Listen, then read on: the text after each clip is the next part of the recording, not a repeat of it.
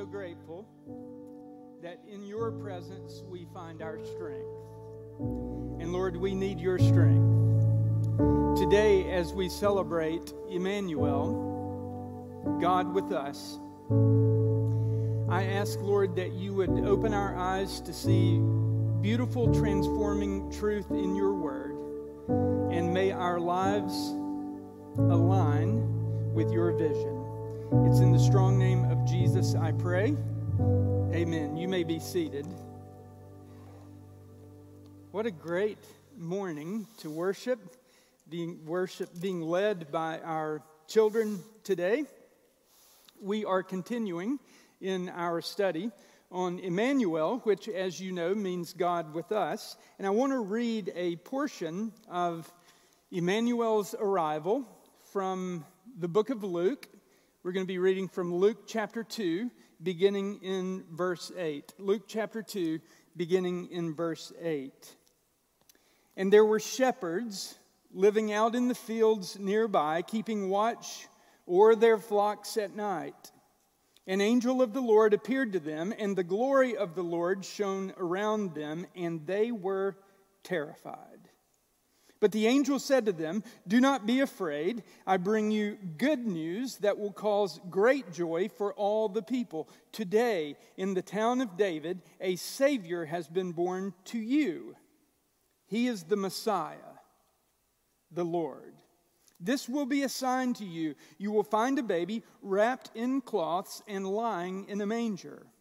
And suddenly a great company of heavenly hosts appeared with the angel, praising God and saying, "Glory to God in the highest heaven, and on earth peace to those on whom his favor rests." You know, the message through the angel that night. And by the way, therefore, the message from God to us today is that his desire for us is joy. God desires that you and I live with joy. The good news of joy that the angel had for those shepherds was that a Savior had been born. He was God with us. He came to provide us a lifeline to our Creator. He came to provide salvation. That was the good news of great joy. It is that salvation comes from God. Now, for the Jews who had been subjected to invasion, deportation, and occupation. I got lost for a second. Sorry. I'm back. And occupation. For the great majority of their history, they were a suffering people. The Messiah suffered. He was a man of sorrow. The Jews suffered. They suffered because of oppression. And the gift they had been anxiously awaiting, which was the gift of the Messiah, they had been waiting for better than 2 or 3 millennia. Their primary desire, their hope for the Messiah was that he would come and vanquish their enemies. They were looking for a Messiah whose rule and reign would restore the golden age of Israel, which they found in the reign of King David. So what they really wanted was to get back to the day where they enjoyed life that flowed with milk and honey. But here's what we know: Jesus disappointed them. Because that wasn't his mission. His mission was spiritual and eternal, not material and temporal. And so many of them rejected Christ as Messiah. Now, looking back with 2020 vision, we have a tendency to scoff at their misunderstanding. How in the world could they think God was all about the material and all about the temporal? But let me just suggest that we should probably climb down off of that high horse, because at the core, their ideas were really no different than our ideas. We have the same expectations of God that they did. They thought more about the temporal and material benefits of Emmanuel than they did the eternal benefits. And I think, truth be told, we do too. Now, listen, make no mistake about it. There is some abundant life fruit that emerges because God was with us in Jesus Christ. And abundant life fruit is fruit that we enjoy right here, right now. There are some real-time benefits to Jesus stepping out of eternity and into time. But we need to understand that those temporal benefits are now and always will be tethered to the anticipation of the eternal. Now, what do I mean by that? What I mean is every blessing we receive here and now is because of a relationship with God through Jesus, and all those blessings are just a foretaste of the banquet of blessings that we are going to enjoy in heaven. All the good things we receive and experience now help us taste and see that God is good. And that is certainly true of that gift that was introduced, that was announced by the angels that night, the gift of joy. See, we will experience perfect, unending, unalterable joy in heaven. David wrote these words in Psalm 16:11. He said, "You have made known to me the path of life. You will fill me with joy in your presence, with eternal pleasures at your right hand." In God, in God's presence, we will experience eternal pleasures, which, by the way, include, but are not limited to, joy. But through God's presence, through Emmanuel, because Jesus came, fully God, fully man, and chose to be with us, we can expect joy in this life as well. Joy is just part of the program. As a matter of fact, Jesus longed to provide us with real-time joy. Now, prior to his arrest and crucifixion, where you would think that his mood was relatively doleful, that sorrow would permeate that upper room, the last thing Christ did with his disciples was pray. Did you know that? The prayer is recorded in John chapter 17. It's called the high priestly prayer of Jesus. And in that prayer, Jesus prayed systematically. First he prayed for himself. Then he prayed for the 12 disciples that were following him, those who walked with him and were going to be left to advance his cause. And then he ended the prayer by praying for us. Those who were not yet born, but who would come to know him after the resurrection. During that prayer, Jesus makes what I believe to be one of the most surprising, certainly a curious request from God. Listen to what he prayed in John 17:13. "I am coming to you now." Remember, he's talking to God. That's who we talk to when we pray. Sometimes we pray and preach like, we want to fix the people that are listening. That's not the idea. He's praying to God. He says, "I am coming to you now, but I say these things while I am still in the world. I'm here. Here's what I want you to know. I'm saying these things so they will have the full measure of my joy within them."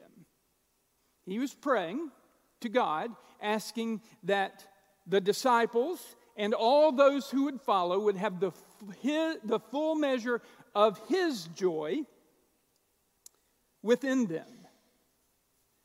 Now, that strikes me as curious. It's curious because I wouldn't think that would be like the one final desire that Jesus would voice for his disciples. Right? Does that surprise you? Think about it. Of all the things he could have asked God to give us, with all the help that we need just to protect our character and keep our witness intact, Considering all the stuff that Christ was, that he possessed in full measure, why in the world would he choose for us to be filled up with joy? Doesn't that, well, to me, that just feels superfluous. Like one of those things that would be nice, but not necessary. Not completely necessary. Certainly not the last thing we ask for. I mean, for me, like, give me a healthy dose of that wisdom. Jesus knew how to deal with people. Or give me the ability to really pray those mountain-moving prayers of faith. Or God, give me an ironclad will to pursue the greater good. Or, better yet, give me some of that wonder-working power so we can work together to show people God's magnificent glory. But that's not what he asked for. Those aren't the sorts of things that he asked God to give us. He asked God to give us joy. Now, let's just pause and check your joy meter. Full or empty? Is your joy tank full? Like, are you experiencing life as Jesus prayed you would experience it?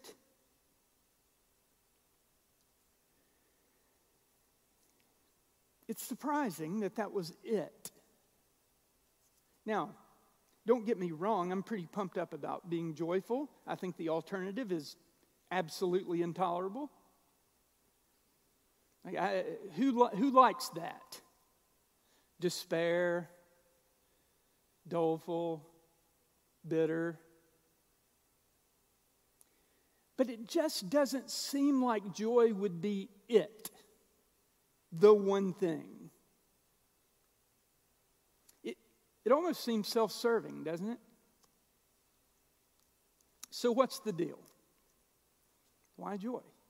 Well, upon further review, he's not asking that we would walk around experiencing the exuberance of joy that we tend to think of, right? Like the joy you experience when you put on the coat you haven't worn in a year, you put your hand in the pocket and you find a 20, that's joy, right?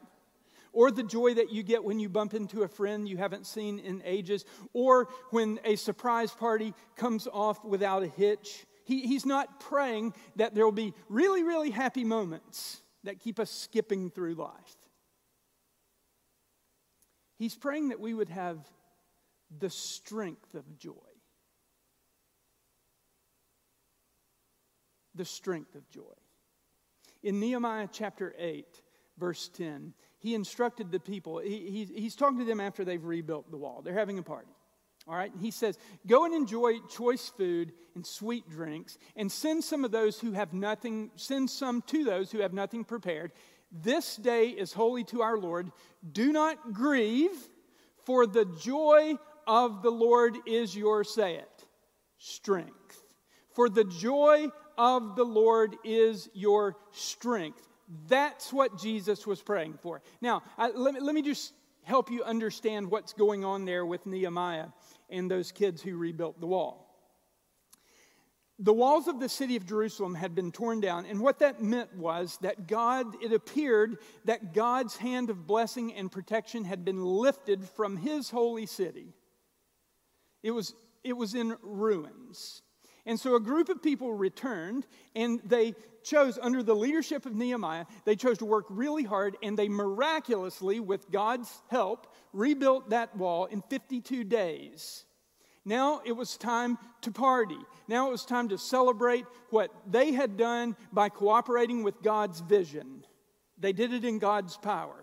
And when all the people gathered to celebrate, Nehemiah had the preacher, his name was Ezra, he was a priest, he had him come over and read scripture to them. So they broke out the law of Moses, and Ezra started reading, and what they found blew them away. God's word was crystal clear. If they had been faithful to his teaching, if they had followed his instructions all along, nothing like that would have happened. But it did. And so when they heard about God's holy standards, and when they looked and realized that It was their sin that they were the problem. They fell into shame and despair. And so instead of celebrating on that glorious day, they were mourning and weeping. But Nehemiah said, stop it. Don't go there.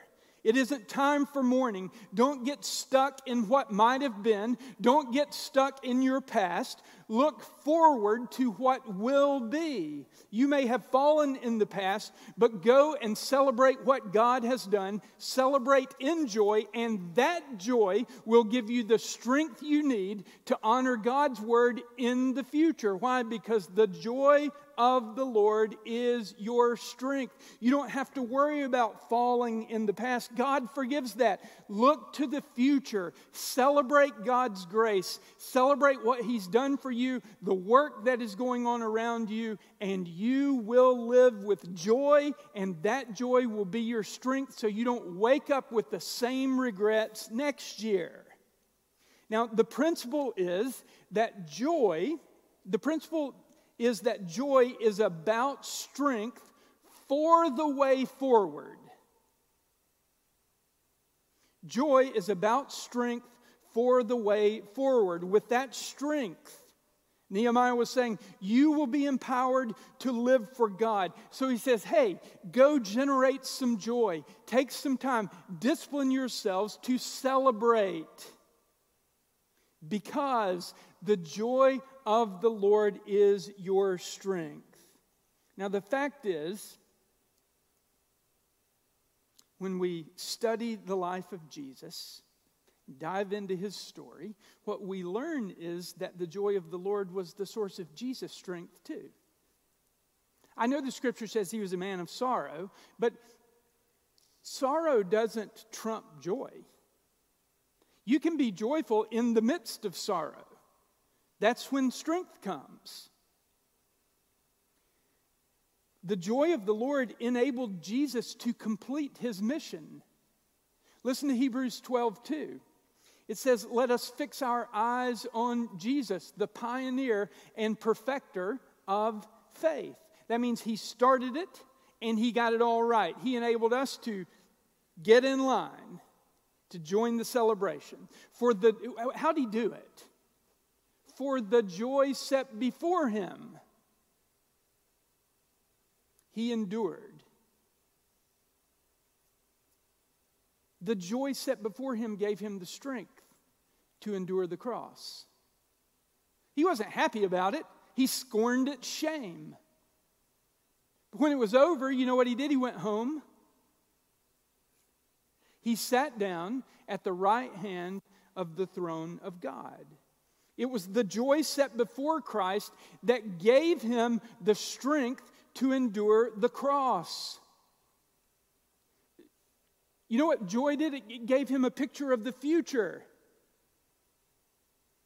And he knew that when he completed his work, he would return to his rightful seat in heaven. He would be going home. And he no doubt understood that the joy of the Lord would be the strength that we would need to endure and overcome the challenges we face in our journey. So he prayed with his disciples that they would experience a full measure of his joy, the same joy that gave him the strength to overcome. He knew if we had his joy, we would be operating with his strength. And that's critical for success. That's the principle. Joy brings strength. God knows it. His word reveals it. And by the way, science is proving it. I don't know if you've heard of him, but there's a man by the name of Donald O. Clifton, Dr. Donald Clifton. He's known as the father of strength psychology. And what Dr. Clifton began to observe and be agitated by was that psychology, that field, was based almost entirely upon the study of what's wrong with you? What's wrong with all these people? And so psychologists began to dive in and figure out what's wrong. But Dr. Clifton began to wonder if more could be gained by studying what was right with people. So he began to develop the means to measure a person's strengths. Now for Clifton, he said a strength was something that can be observed in action. Okay, it's something you're doing. That's a strength. Okay, in his estimation, when a person is operating in their strengths, you can see, and I quote, now I want you to listen closely to what he said. You can see their ability to consistently provide near perfect performance in a specific activity. When a person is operating in their strengths, you can see their ability to provide near perfect performance in a specific activity, prompting statements like, oh, she makes it look so easy. He's a natural. So in answer to the question, how can we set people up, or how could Dr. Clifton set people up to consistently achieve excellence, he said, get them to operate according to their strengths. And if they're operating out of their strength, they will perform with excellence. Now, what I want you to do is just apply that principle, apply that idea to the Christian walk. God longs for us to walk in His ways. And you know what God said the standard was? Be holy as I am holy. Really? Did you know that was the standard? God said, be holy because I am holy. Jesus turned that phrase just a little bit and said, be perfect as your heavenly Father is perfect.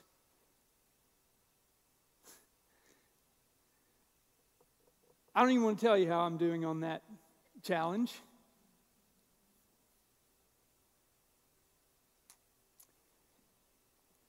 We know that perfection is unreachable this side of heaven. Right? Or at least I do. The question is, how do we give it a go? If we aim for perfection and fall a little bit short, that's much better than never aiming at all. Right? Now I want you to think back to what Dr. Clifton said. Near perfection occurs when we are living out of our strengths. And what did God say? His joy is our strength. Near perfection occurs when we're living out of strength.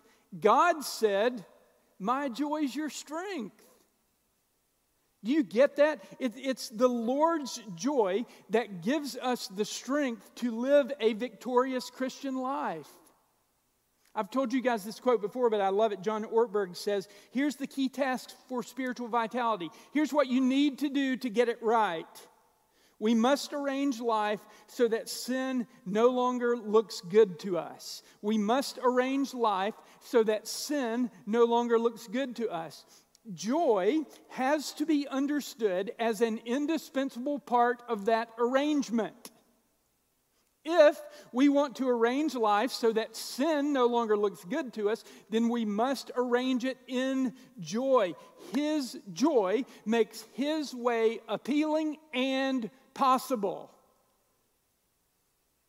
Appealing and possible. It's strength.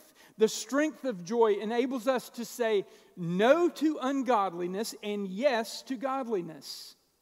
So when we're living in joy, our life is arranged in such a way that sin is less and less and less appealing. A friend of mine once told me that when he's joyful in the Lord, he feels like Superman, able to leap tall temptations in a single bound. You know what? He gets it.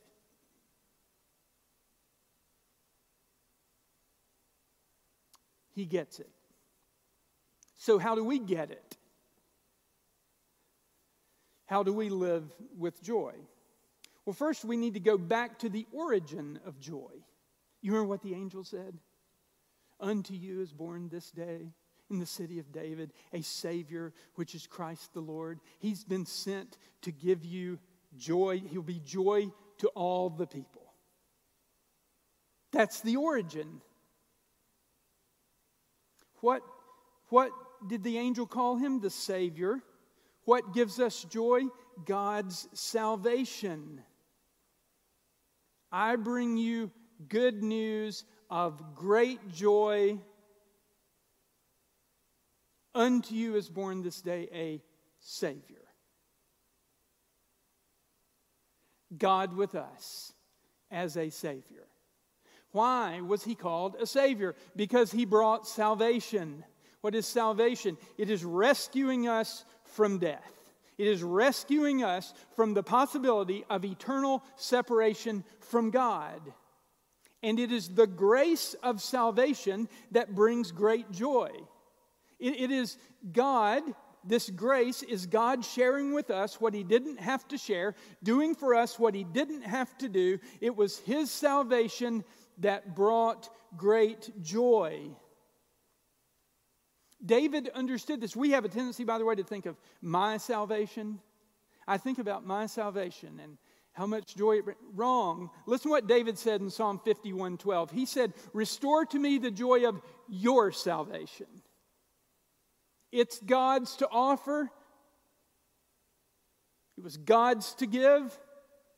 And it's ours to receive. Restore to me the joy of your salvation and grant me a willing, strong spirit to sustain me. Give me the strength to live in the joy of your salvation. Not my salvation, it is God's salvation. In other words, God, take me back to the beginning where I was overwhelmed by your grace and filled with joy because you threw me a lifeline and saved me. You know what happens when we get used to or get over the fact that Jesus Christ stepped out of eternity into time because he loved us so much to die for us? When that just becomes old news rather than good news, our joy begins to leak. Our balloon begins to deflate.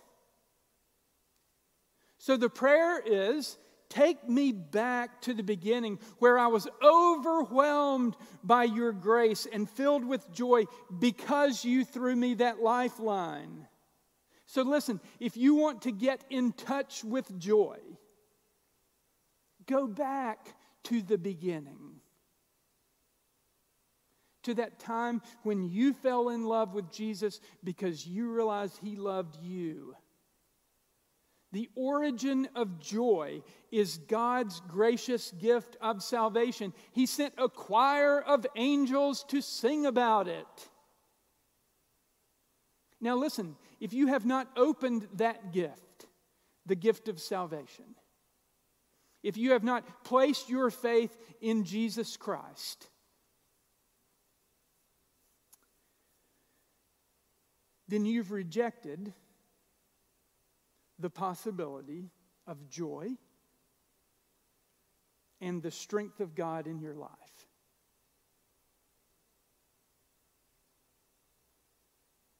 That's the truth. The joy of the Lord is your strength. The joy of the Lord was made available because Emmanuel, God with us, came to save us.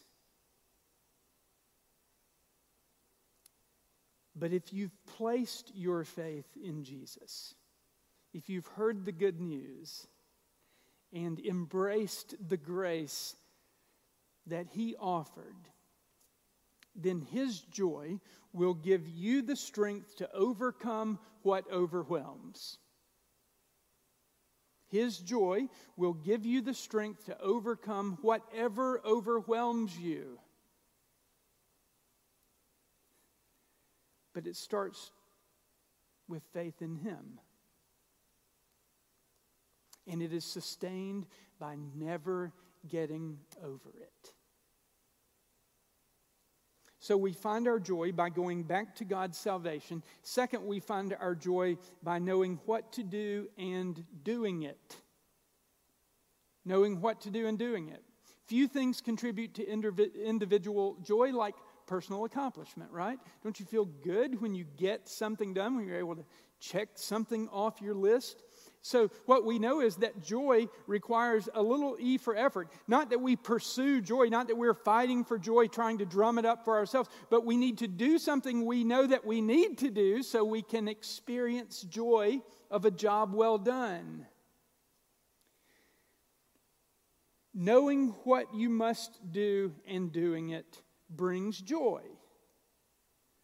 When we begin executing the task, it creates a joyous and therefore sustainable momentum that drives us to excellence, to accomplishment, to finishing a task. And that is nowhere truer than in following Jesus Christ. If we want to follow God's revealed plan for our life, then we just need to obey what we know. Get started where you are. And what we find in Scripture is, if we're doing that by faith, it pleases God and provides joy.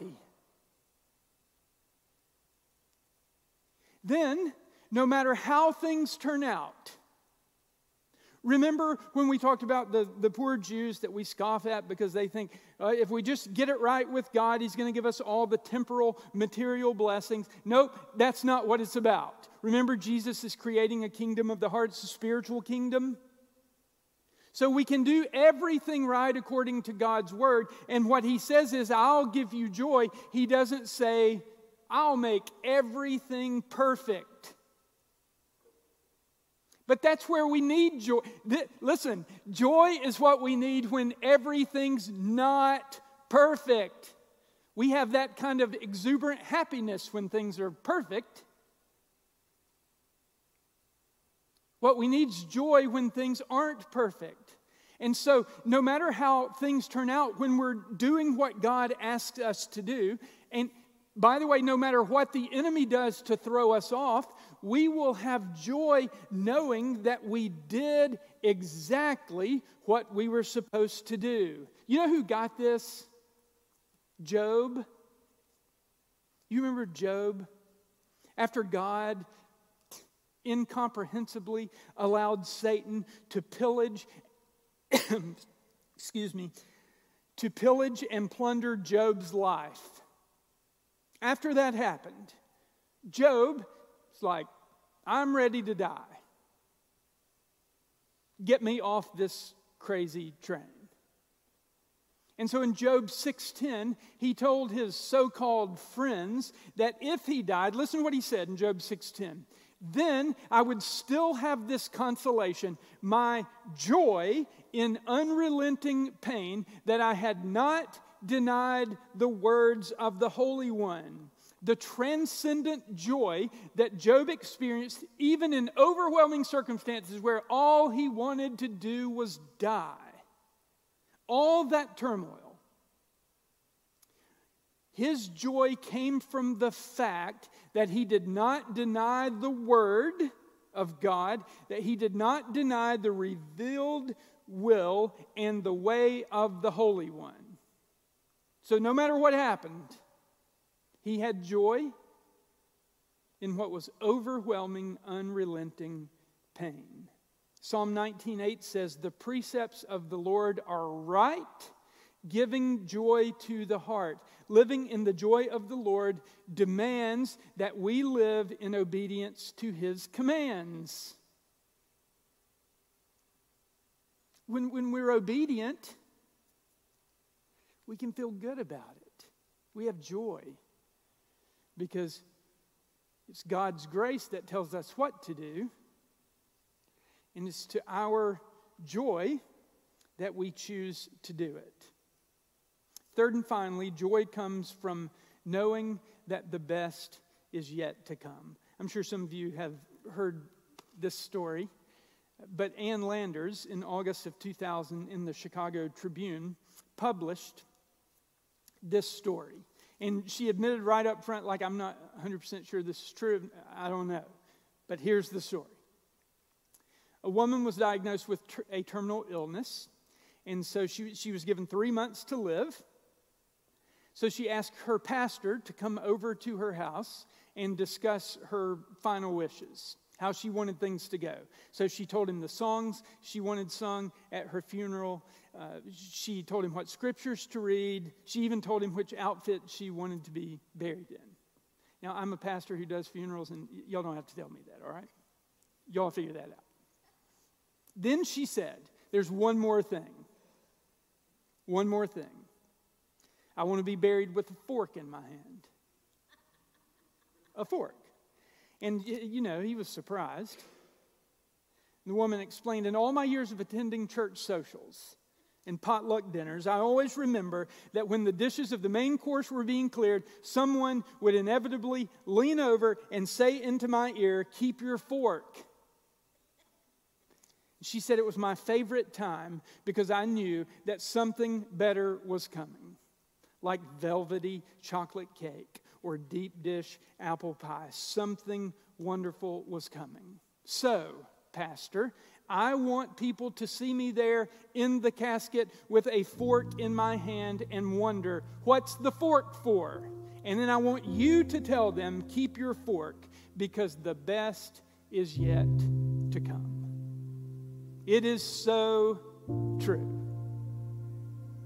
The best is yet to come. We live with joy because the best is yet to come. Jesus endured the cross because of the joy of anticipating that he was going home. The best was yet to come. David looked forward to the presence of God in heaven because he knew that the best was yet to come. Remember Psalm 16:11, you have made known to me the path of life. You fill me with joy in your presence, with eternal pleasures at your right hand. Listen, when it comes to joy, God's eternal presence is the pot of gold at the end of the rainbow. But the good news, the great news is that we can sample joy in time. While we can sample joy in time, in eternity we will feast on it. Where there is no more sorrow, no more shame, no more sin. There will be love and there will be joy. The best is yet to come. The question is, will there be you?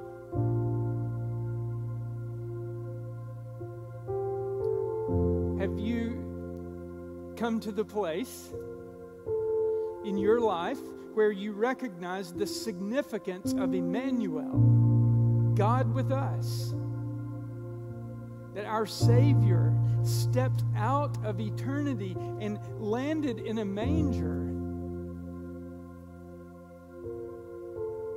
The kids sang about it so beautifully today, all the mooing and all that. He came for us. He said, watch me, and I'll tell you what he's like, and follow me, and I'll get you home. And in the process, I'll give you the joy you need, so you'll have the strength required to take up your cross and follow me. But it all begins by placing your faith in Emmanuel, Jesus, the Messiah, God with us. See, because his life led him to the cross.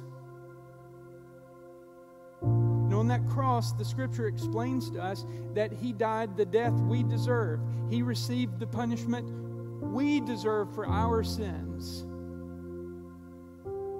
As a matter of fact, the scripture says, while you were yet sinning, while you were still in rebellion against God, Christ died for you. And the disciples were a wreck what do we do now? Messiahs don't die. Well, the truth is the Messiah didn't stay dead, because 3 days later he was raised from the dead, conquering our greatest enemy, setting us free. All the hopes and the dreams of the Jews and all of your hopes and dreams are realized in Jesus Christ. Be not afraid. Fear not. Choose joy.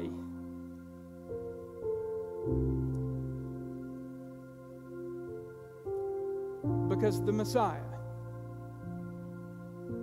came to give you life.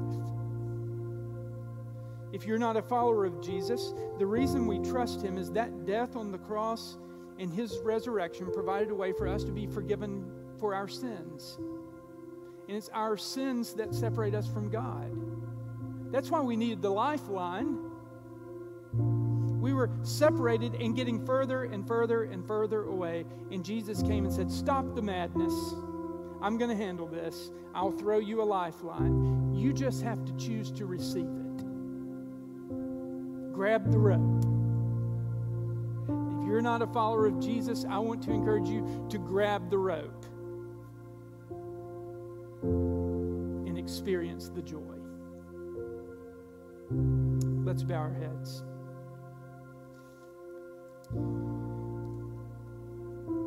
Father, we are so grateful that, as the scripture says, when the fullness of time came, you sent your son, born of a woman, fully God, fully man, to give us forgiveness, hope, and ultimately to give us joy. Father, I pray that we would live in that joy. I pray, Lord, for this church, for everyone here and those joining us online today, that your joy would be our strength. Father, I pray that we would overcome that which seems to overwhelm in joy. If you're here today and you're not a follower of Jesus, let me just encourage you to grab the rope. It's just saying, yes, I understand. I understand what he did. I understand why he died. And I understand I need to be forgiven for my sins. And I want his strength in my life. And when you receive by faith his salvation, everything changes. You start moving in a new direction, living in a new strength. And for those of us, for those of you who have a relationship with Jesus, he is your Savior. You know him personally. I would just challenge you, honestly assess your joy quotient. Are you living in the joy of the Lord? And is it your strength? Father, thank you for making your strength available to us. May we honor you as we live in your joy. It's in the strong name of Jesus I pray. Amen. JP mentioned earlier that if you're interested in being baptized next week, we're going to have a great week next week. If you're interested in that, then you can check that on this commit card. But the first one, the first option for commitment is, hey, I want you to tell me that you've decided to follow Jesus. If you're online today and you're connecting with Wes and Sophie, I want you to tell them, I've decided to follow Jesus. It's the greatest decision you'll ever make. It is the source of true joy, and it will be your strength for living. I challenge you, open your heart to Christ and follow him. We're going to celebrate joy, so I want you to stand and join us.